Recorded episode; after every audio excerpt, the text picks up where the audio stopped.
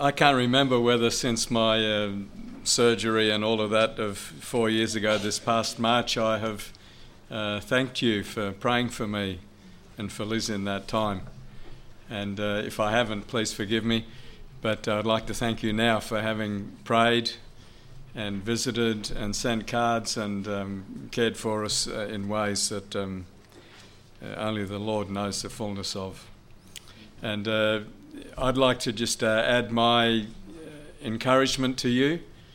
Um, I know you know this, and but sometimes we take things for granted, and uh, there are not many places around the world, uh, let alone Australia, uh, that are still like this. Uh, a lot started 40 odd years ago, 50 years ago, uh, but not many that have started since then are still the same as you are here, uh, with the King James Bible, with a hymn book, with children learning scripture, all the old fashioned stuff and aren't we thankful for the old fashioned stuff?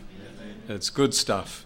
And it's not good because it's old, it's uh, got to be old because it is good and it's survived. And uh, you have too, and it's an encouragement to the rest of us uh, as we look around the country and see the decline and the deterioration and uh, the testimony from our brother travelling from Queensland. Uh, it's a blessing, and it's hard to maintain what you have here. Um, so I'd encourage you to stick with it. Uh, you'll notice in the bulletin, if uh, the song leader hasn't let you fall asleep yet, it's his responsibility. He should have woken you up uh, if you're tending that way.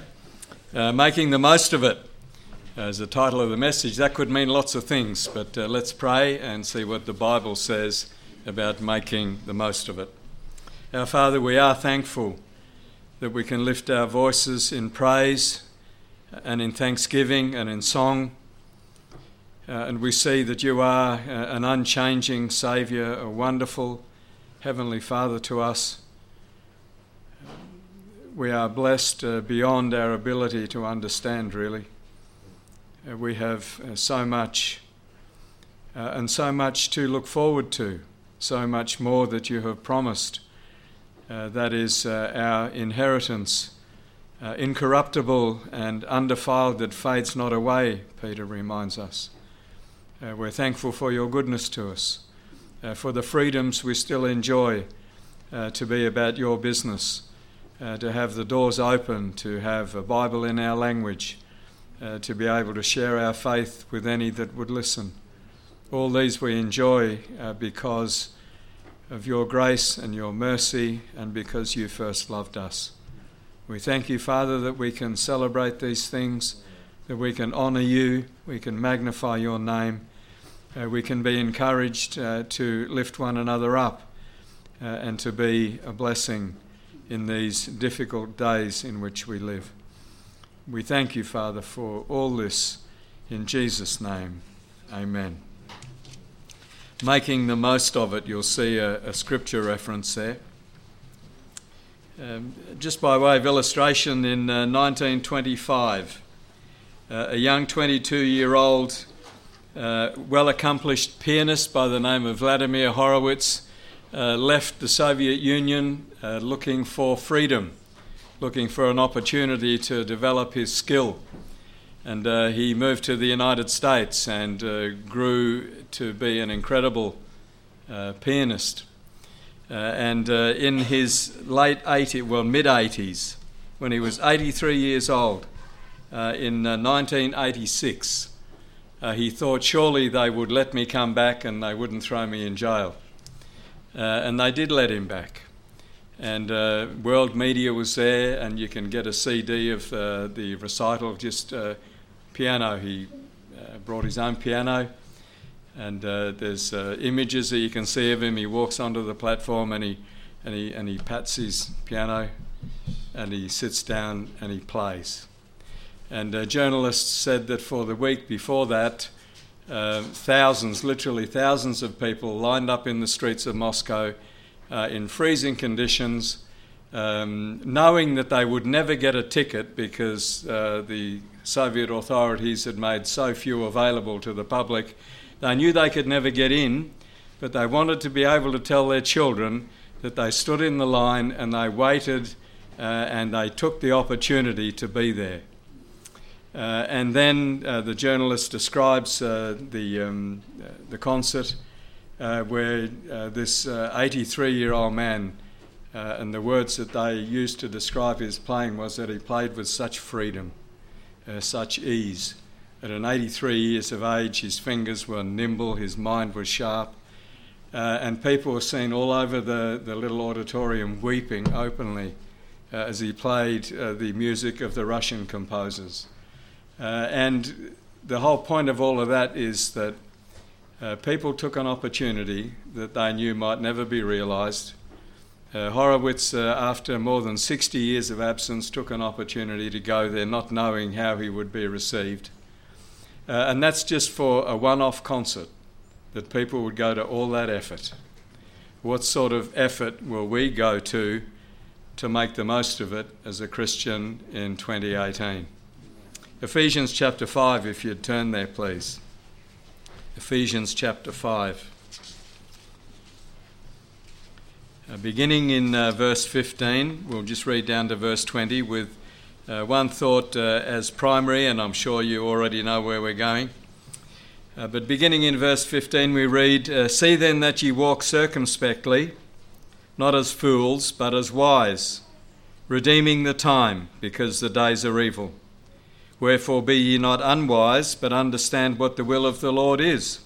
And be not drunk with wine wherein is excess, but be filled with the Spirit, speaking to yourselves in psalms and hymns and spiritual songs, singing and making melody in your heart to the Lord giving thanks always for all things unto God and to the Father in the name of our Lord Jesus Christ. Redeeming the time is a biblical way of saying making the most of it. The Apostle Paul uh, encourages the believers in Ephesus, a difficult place, uh, a place where there was uh, great witchcraft and occult activity uh, you can read about it in Acts chapter 19, where uh, the believers, when they were saved and they came out of that former life, made this massive bonfire of all their stuff, all the stuff of the old life, uh, and they burnt it publicly. Uh, and in today's value, it would count into the millions of dollars uh, of books and artifacts and occult paraphernalia and bits and pieces that they wanted to make a public testimony that they were not continuing in the old ways but wanted the world to see that they were a new creature in Christ. The Apostle Paul from prison writes to them uh, and uh, he urges them here. We won't be doing a, a, survey through the book of Ephesians. I think Pastor's preaching through it already. Uh, has been and will again if the Lord doesn't come. But uh, if you go back to chapter 4, uh, we'll begin in uh, chapter 4, um, where we read because we're talking about walking circumspectly, walking with wisdom, walking in a way that counts as a Christian, uh, and redeeming the time because the days are evil. Uh, they were evil in the Lord's day, they were evil in Adam's day, they were evil in Noah's day, they're evil in our day. they're always evil. And the wicked one wants to create a world full of evil uh, that the believer's voice and life would be drowned out and submerged by all the rubbish that the world promotes as an alternative lifestyle, uh, as new values, as progressive thinking, uh, as humanism, as rationalism, whatever it is, uh, the devil wants to drown out the voice uh, that um, Lavington Baptist Church has here, that other churches uh, all around the world have that would name the name of Christ. So he begins here in chapter 4 uh, after reminding them uh, where they're seated, that they're seated in the heavenlies. Uh, Watchman Nee's wonderful three word outline of the book of Ephesians sit, walk, and stand. That's basically what the book of Ephesians is all about. We're seated in the heavenlies, we walk in the world and how we're to do that, and then the stand we are to take in the spiritual battle. I, therefore, the prisoner of the Lord, beseech you that ye walk worthy of the vocation wherewith ye are called. Uh, the Christian life is a chosen life, it's a vocation, uh, it's a life God has uh, set out, and we will see a little bit of it in outline form here. uh, of how he wants us to live, uh, how he would desire that Lavington Baptist Church uh, would live. And he begins with this um, encouragement that we would walk worthy of our calling. Uh, the calling to live a separated life, the calling to be uh, a testimony uh, in a world uh, that needs to hear the gospel. And he encourages them to walk, uh, to live a life that is worthy of the calling of a Christian.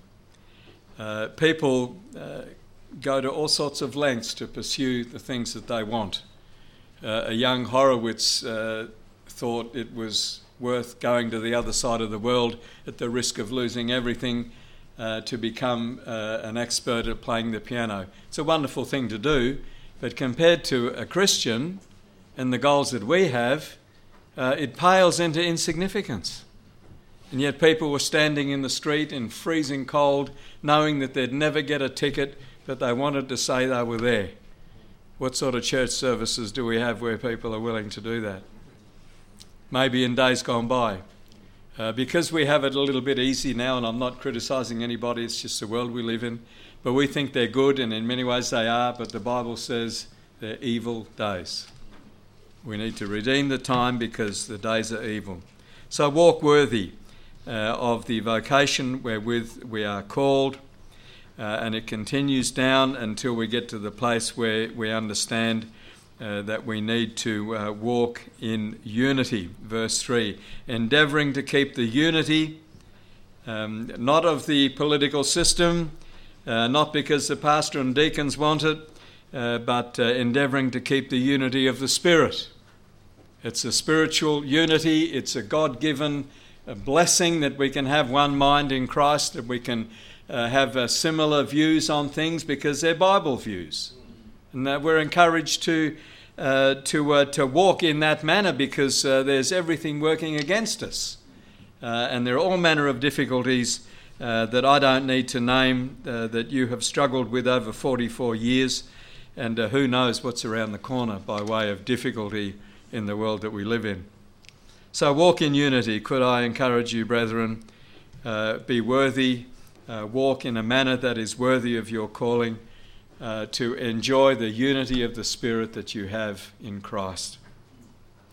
And then he encourages them, uh, secondly, uh, in verse 17 uh, of chapter 4 This I say, therefore, and testify in the Lord, uh, that ye henceforth walk not as other Gentiles walk in the vanity of their mind.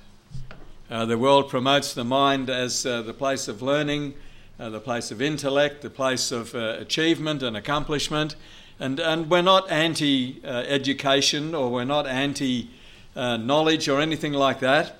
Uh, but if it would um, uh, destroy this unity uh, and encourage us to walk uh, as a, a, worldly person, then we ought to abandon that. I'm not saying you need to leave your brain at home. Some people think we leave our brain at the door when we come in here and we have some preaching, but it's the exact opposite. We have the renewing of the mind, the Bible says. What a wonderful thing that is.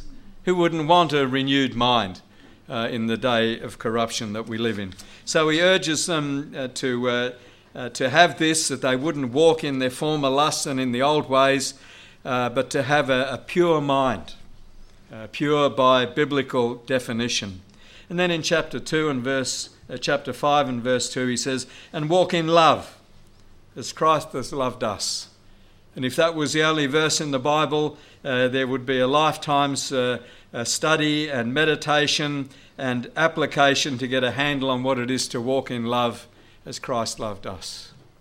It's an unselfish, it is a totally abandoned, a generous, uh, beyond description, uh, selfless love that He has showed to us. And He said, Now, would you show that to the brethren? Would you be outstanding to the world? That thinks they know what love is and they haven't got a clue. Would you be a model of this? He encourages them. Walk in love. And then in verse 8 of chapter 5, he encourages them to walk as children of light. Uh, they have been brought into the light out of darkness, Uh, and some of us have been believers that long that we've forgotten the darkness that we grew up in, perhaps, and the things we once enjoyed. Uh, not that we want to dwell there, but it's good to be reminded and remember what the Lord saved us from. Amen. Uh, because then we can be an encouragement to those that are still stuck in it and think we haven't got a clue about life because we, we might wear a tie and go to church on Sunday and they think, What do you know about anything? You've had a sheltered life, you've been protected, you, you don't have a clue what, what goes on in the world. Well, well, let me tell you, and you can go on and you can share uh, the rubbish that the Lord saved you from. Uh, so let's not forget that, but let's not dwell back in there and live in there uh, walk as children of light, um, wonderful light of uh, the grace and the glory of God.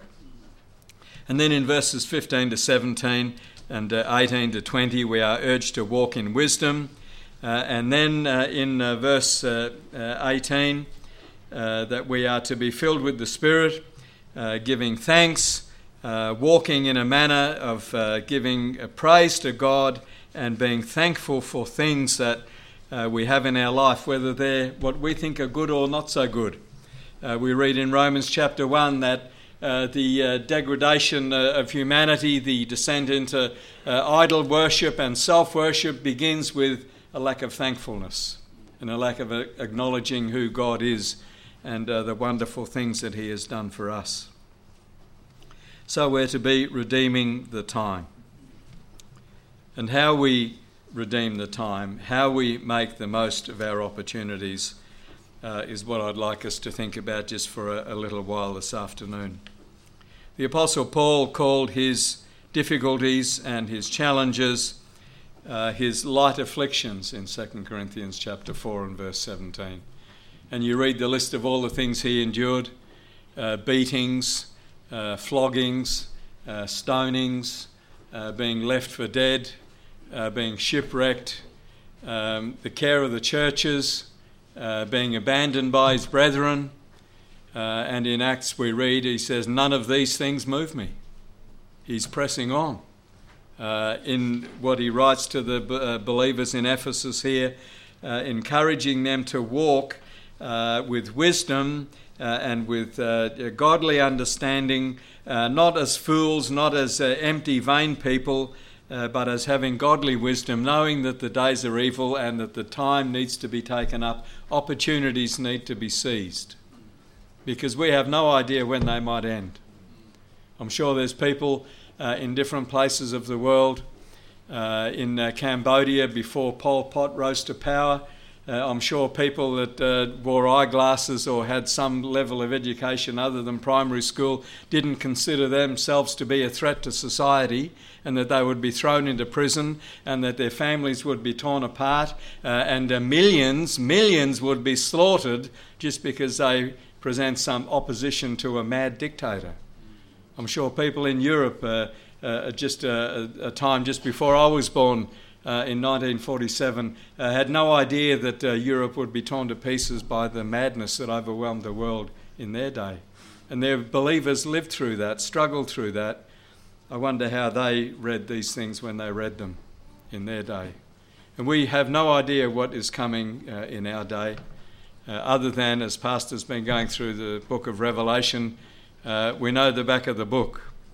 We know what's coming, we know what's happening, but we don't know the detail and we don't know the time.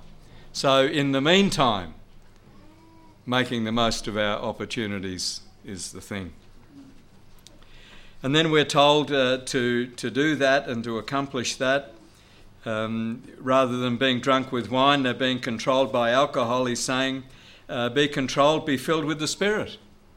Uh, how do we become filled with the Spirit? Well, he tells us in the next verse by speaking to yourselves in psalms and hymns and spiritual songs, and singing and making melody in your heart to the Lord, giving thanks always. Giving thanks when we're having a good time giving thanks when we're having a not so good time, giving thanks when what we think is happening is a terrible time. It's pretty easy to give thanks when everything's cruising along, isn't it? But when things are difficult, when things are uh, uh, heart wrenchingly uncomfortable and impossible, uh, the Christian is to give thanks. It's a supernatural ability that God gives us to do that because it's not in the flesh to do that. The flesh is screaming, Let me out of here. And the Lord says, Didn't I lead you here? Didn't I promise to make you more and more like the Saviour every day by putting you in the crucible and turning up the heat? And the refiner's fire will deal with the rubbish in the life. It's the only way it will be dealt with. And we should say, Thank you, Lord. And sometimes we do, and sometimes we forget, and sometimes we get overwhelmed. So he says, Don't walk as fools, be wise understand what the will of the Lord is, and that it is that perhaps through trial and suffering and difficulty and unimaginable hardship, uh, God will refine Lavington Baptist Church in its 45th year, or 46th, or 47th, or 50th if we all live that long. It's God's business and it's wonderful business. So, speaking to yourselves in psalms and hymns and spiritual songs uh, being filled with the Spirit is not being slain and getting some second blessing and, and everybody gibbering in some uh, uncontrollable fashion here. That's not what the Bible says about Spirit filling, it says it right here. Speaking to yourselves in psalms and hymns and spiritual. We'll look at some examples of this in a minute. Making melody in your heart to the Lord. What a wonderful thing we are able to do as a Christian. Making melody in your heart to the Lord. Do you think he loves that? I reckon he loves that beyond our ability to understand. When he sees his children, when you see your children up here uh, reciting some scripture, uh, you see uh, adult married daughters playing the piano, uh, you see second, third generation of, of things happening as a parent, doesn't it do your heart good? And what is our Heavenly Father? How is his heart when he sees his children here? and he says, Be faithful. We're not finished yet. There's some hard stuff around the corner.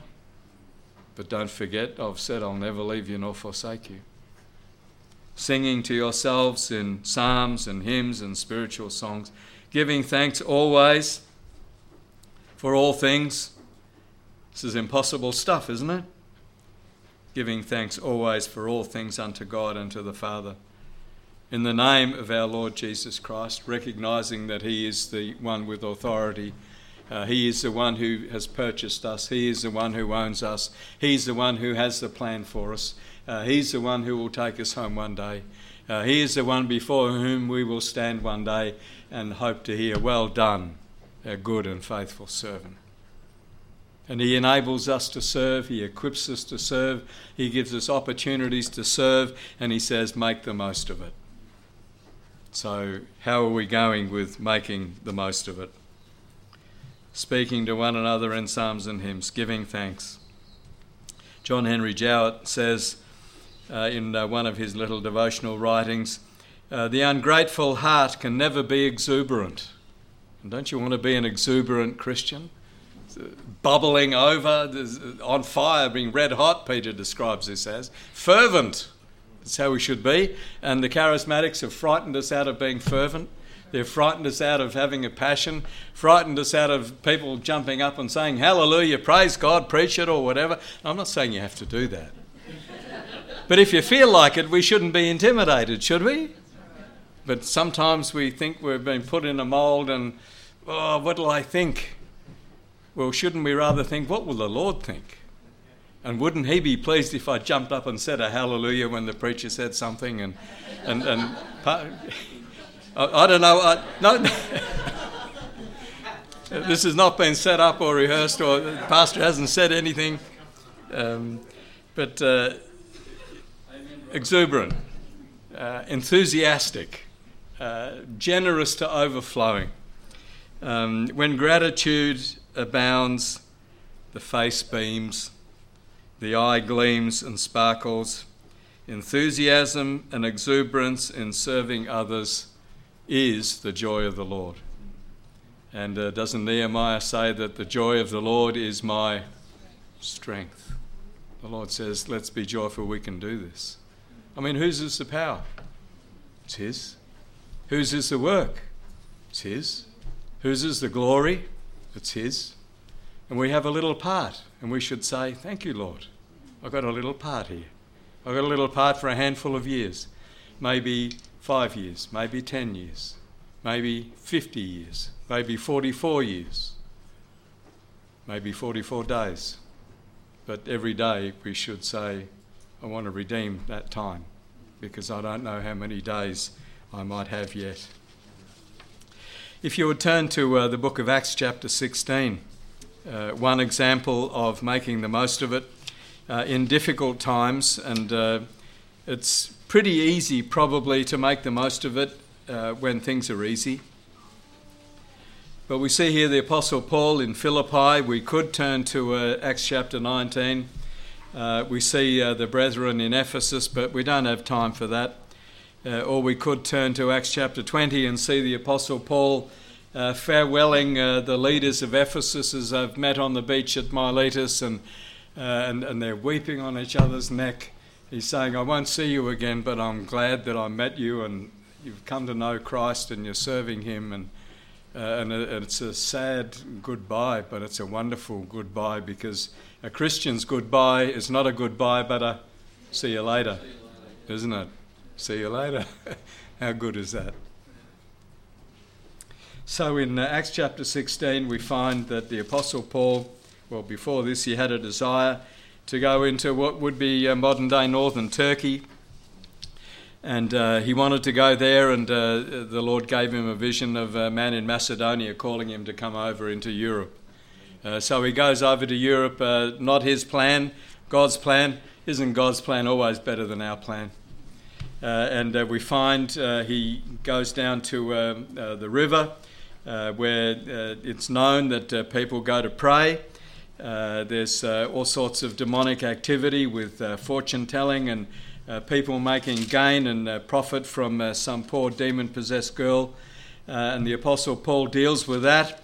Uh, he meets uh, Lydia down by the river where the women are gathered together. It says in verse 13, And on the Sabbath we went out of the city by a riverside where prayer was wont to be made.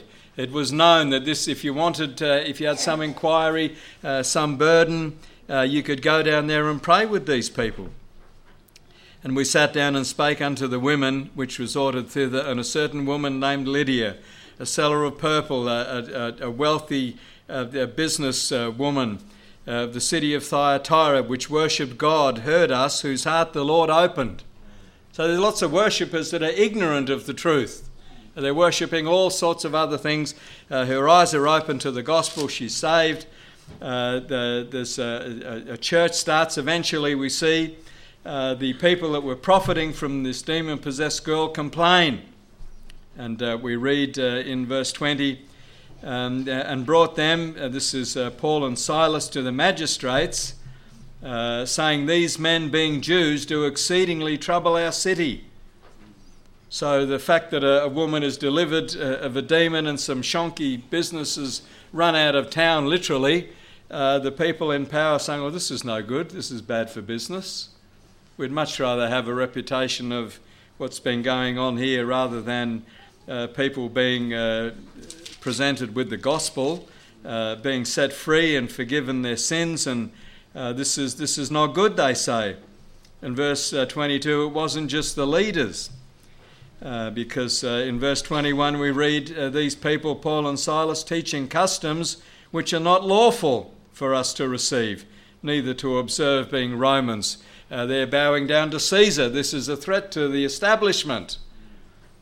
Um, we know the story, you know what all happens here, but uh, can you imagine uh, the pastor and the deacons being uh, taken uh, to the middle of Sydney and uh, being flogged in the main square for preaching the gospel, being bad for business in setting people free of their uh, demonic possession and activity, and that that's a threat to society.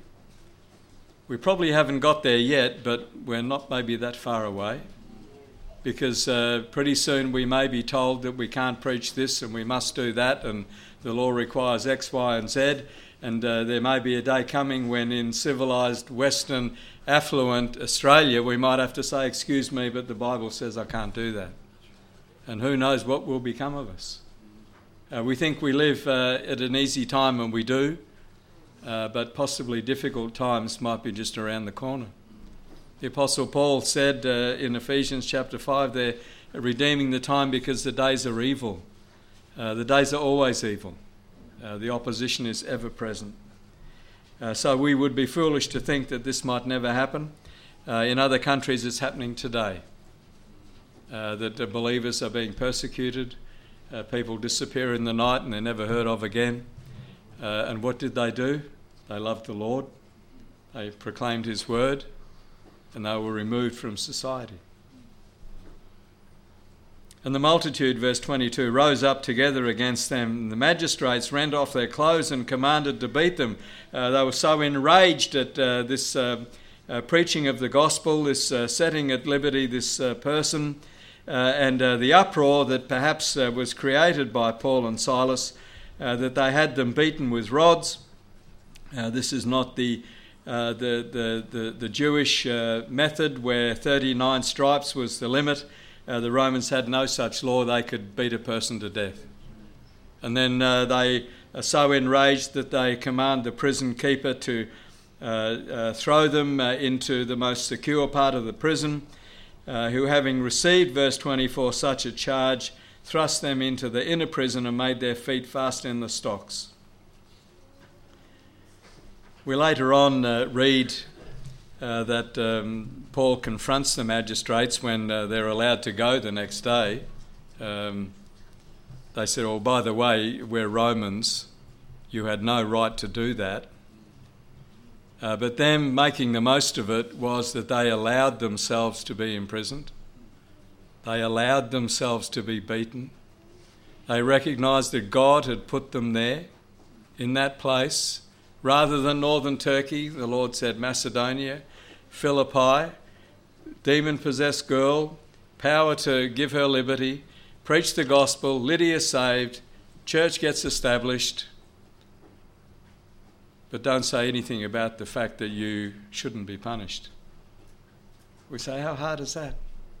A man's beaten nearly to death um, for proclaiming the truth, for following God's leading, uh, for being obedient, being submissive. And then the part we want to get to, because this is what he said uh, as he writes back to the Ephesians in chapter 5. And at midnight, a lot of wonderful things happen in Scripture at midnight, some terrible things too. But and at midnight, Paul and Silas prayed, and uh, their prayer, we gather, wasn't, um, "Lord, this is a terrible mess we're in here," um, and they sang. I, I can't imagine how hard it would be to sing and praise God uh, when my back is beaten. I've never been whipped and flogged and thrown into jail. And you could imagine the jail here uh, in Philippi, uh, some sort of dungeon. Uh, there's no hot and cold running water, no TV, uh, no three meals a day type of prison. This would have been hideously unhygienic. Uh, you're bleeding all over, you've been beaten, your feet are fastened to the stocks. Uh, probably rats and rodents and who knows what else is running around there feeding on the excrement and everything else that's in this hole in the ground where they've thrown you. And they're singing in the middle of the night when it's the darkest of the time and the most difficult to fight off discouragement. And they're singing and they're praising God and they're praying and we don't know exactly uh, what they were singing, but uh, being a pair of uh, good Jewish men, perhaps they were singing from the book of Psalms. That was their songbook. Uh, perhaps they were singing the Hallel Psalms, 113 to 118, that they would sing every time they would go to the Passover. Uh, they would sing the shortest of the Psalms, Psalm 117. Oh, praise the Lord, all ye nations, praise him, all ye people, for his merciful kindness is great toward us, and the truth of the Lord endureth forever. Praise ye the Lord. We don't know what language they sang in, but we know that everybody in the prison heard them. And they heard the other things they were singing. And perhaps they were singing from a portion of Psalm 119 that the Apostle Paul, I'm sure, would have memorized when he was steeped in his Judaism. In Psalm 119 and verse 62, we read, At midnight I will praise and give thanks unto thee because of thy righteous judgments.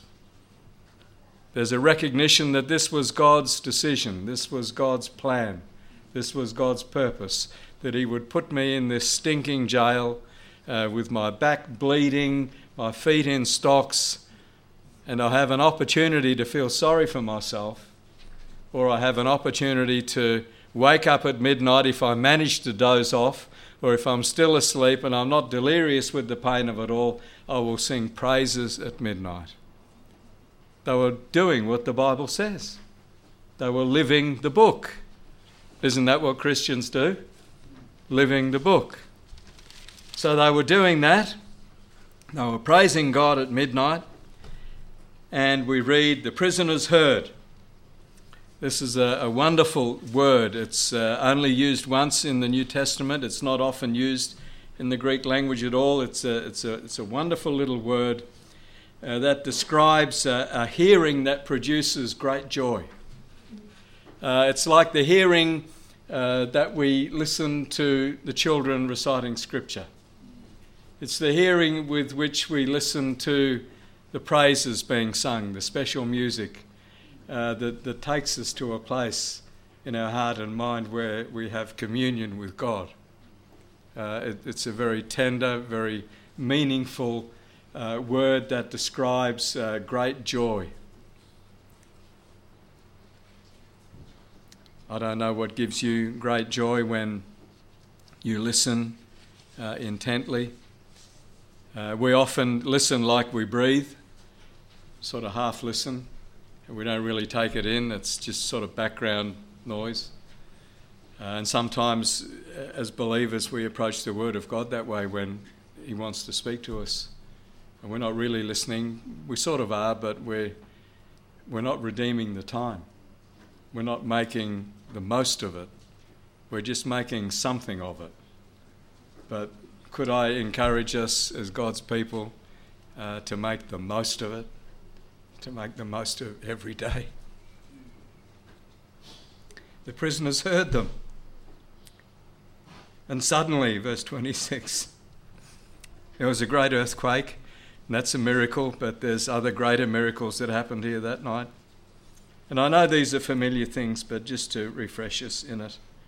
And suddenly there was a great earthquake, so that the foundations of the prison were shaken. And immediately all the doors were opened, and everyone's bands were loosed. That's the miracle. And then, even a greater miracle. And the keeper of the prison awakened out of sleep, and seeing the prison doors open, uh, he drew out his sword and would have killed himself, supposing that the prisoners had been fled. Uh, if he lost a prisoner, his life was forfeit. That was, that was the rule. And uh, he's imagining because everything's open, all the doors are open, um, and uh, he at this stage may well have thought that it was um, uh, an earthquake's are not uncommon there, but just the timing of it, uh, coincidence perhaps uh, let's say, the will of God, absolutely. Uh, and um, he comes to Paul and Silas and um, uh, he wants to take his own life because he thinks it's forfeit. Uh, and uh, Paul cried with a loud voice in verse 28, saying, Do thyself no harm, we're all here. That's the biggest miracle. From the hearing of the praising of God by two people that had been grossly abused, um, tortured, thrown into prison unjustly, and they didn't complain. They never put their hand up saying, You can't do this to me. They allowed all that to happen to them. So I believe they could make reality of Psalm 119, verse 62, and at midnight sing praises to God. And that the people heard it and they wanted to hear more, that perhaps never heard some prisoners singing Hallelujah, praise be to the Lord, uh, because uh, his righteous judgments God's decision to put them there, they were thanking God for that. And they lead the man to Christ. What a wonderful thing. And how many of the other prisoners, we have no idea. But the Philippian jailer and all his family, and later on they take them out and, uh, and they wash their bleeding wounds and, uh, and they baptized uh, the, the believer and uh, all in his family that believed. Uh, and uh, they rejoiced and they praised God. And later on, we read that the church in Philippi grew from this awful injustice, this accidental earthquake, this brutalizing of two Jewish pilgrims that happened to be Roman citizens as well, just by the way, uh, in a Roman stronghold, uh, and God took care of it. What a wonderful thing, making the most of their opportunities. Paul and Silas were not afraid. Well, if they were, uh, they expressed their fear uh, in prayer and singing of praises. So, if that's what happens when we're afraid, well, then bring on the fear. Uh, it's not a bad way to be afraid, is it? Uh, they were not ashamed. They allowed themselves to be in that position because they knew God had called them there. Remember, they were on the way to northern Turkey, and God said, Not there, here. And when we think God says not there but here, what are we expecting when we get here?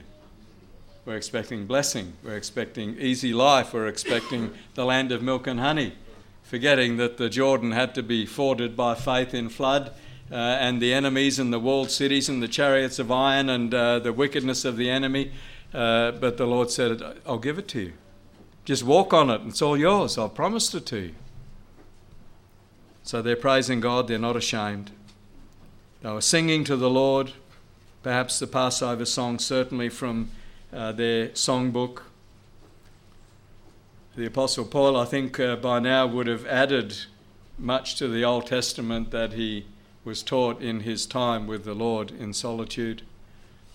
Uh, you remember we read in the book of Acts uh, that he was told all the things that would happen to him. God showed him that he would be an ambassador to the Gentiles, and he showed him uh, his life ministry. Uh, as he did to Isaiah, he said, Isaiah, you're going to preach your heart out all your life, and no one will care. No one will listen, but do it anyway.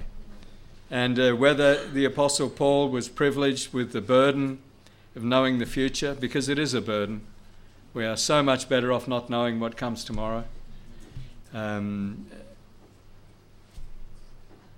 did he know? What did he sing? But uh, we know from seeing this uh, episode that the source of his happiness was not his clean clothes and a fine soft bed. It was being in God's presence, in God's purpose, doing the Lord's will.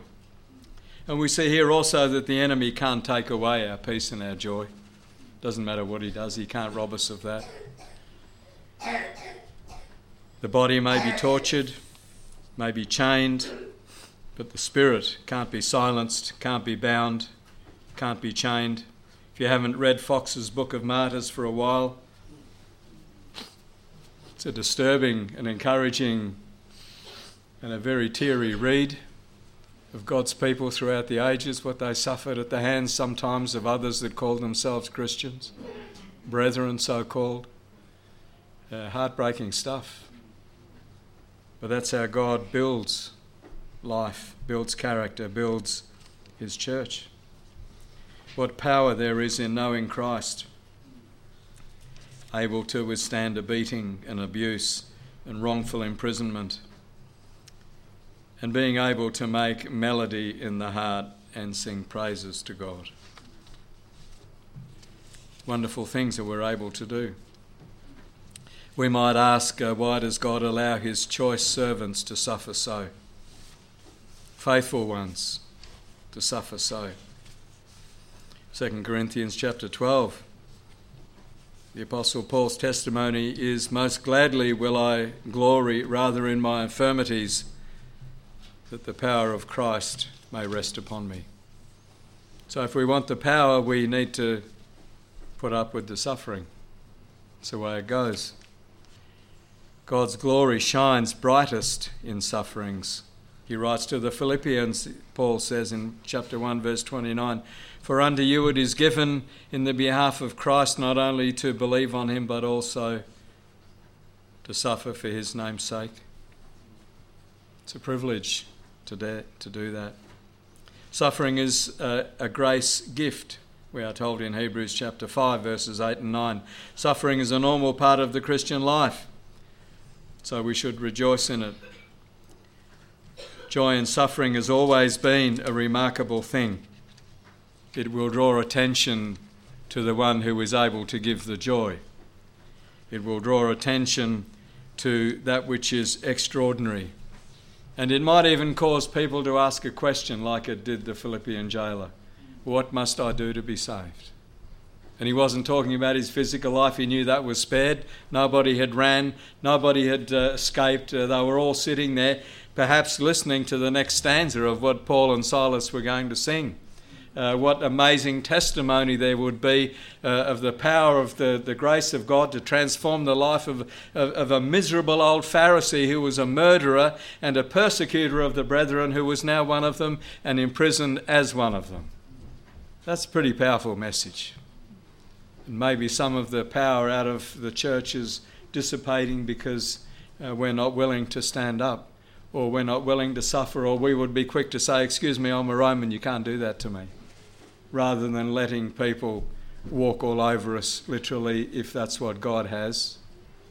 And we don't know why He would do such a thing, but He has done it before, and maybe He would do it again. Maybe we would be privileged to, to have that. Shadrach, Meshach, and Abednego were thrown into a fiery furnace that their captives and tormentors were burnt to death as they approached. And we read of the king as he sees the three walking in the fire. And he says, I see four men, one like unto the Son of Man. So maybe in that deepest of the hardship, the Lord would come and walk with us.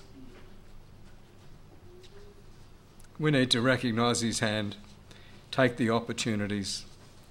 A concert in Moscow after 60 years is a very pale thing compared to what a Christian might be called upon to do and what opportunities the Lord would give us to do something that would be outstanding, that people would stand in the rain for days knowing that they're not even going to get in, but just to be able to say to their children, I was there that day.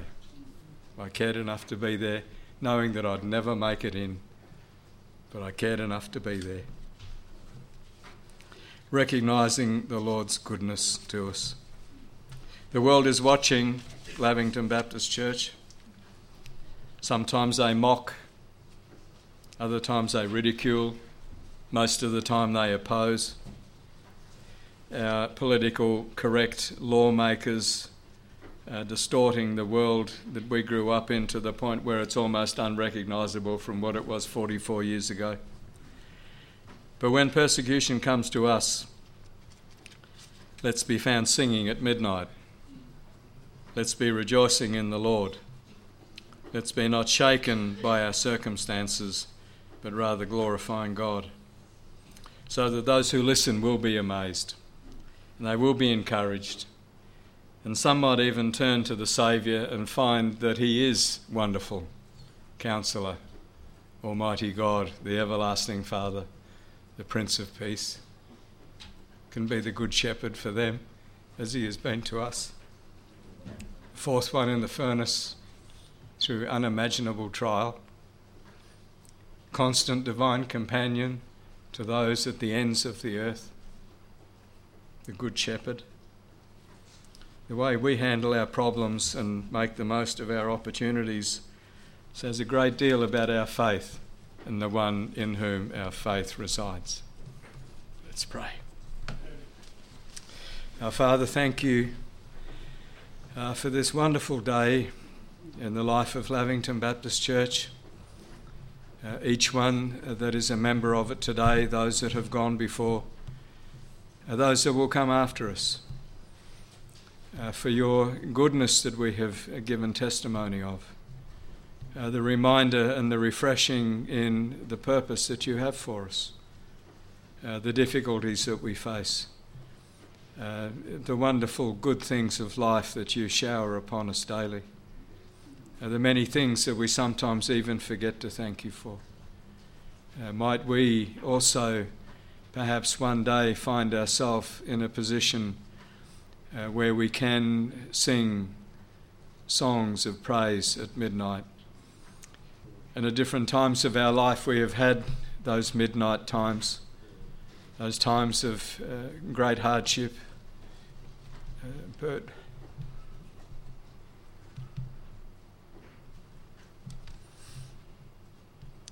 And we look back on those times uh, that we saw you there and you helped us. And that you might um, use that to encourage us to be a blessing to others uh, as they would face their midnight time, uh, as they would have their uh, challenges to faith uh, that they also would be living the word uh, in doing what you require of us in our day. And we thank you that it is not by our strength or might or anything that we would bring, uh, but it is all of you and for your glory. And we thank you that in the meantime uh, we can make the most of every day. And we give you thanks in Jesus' name. Amen.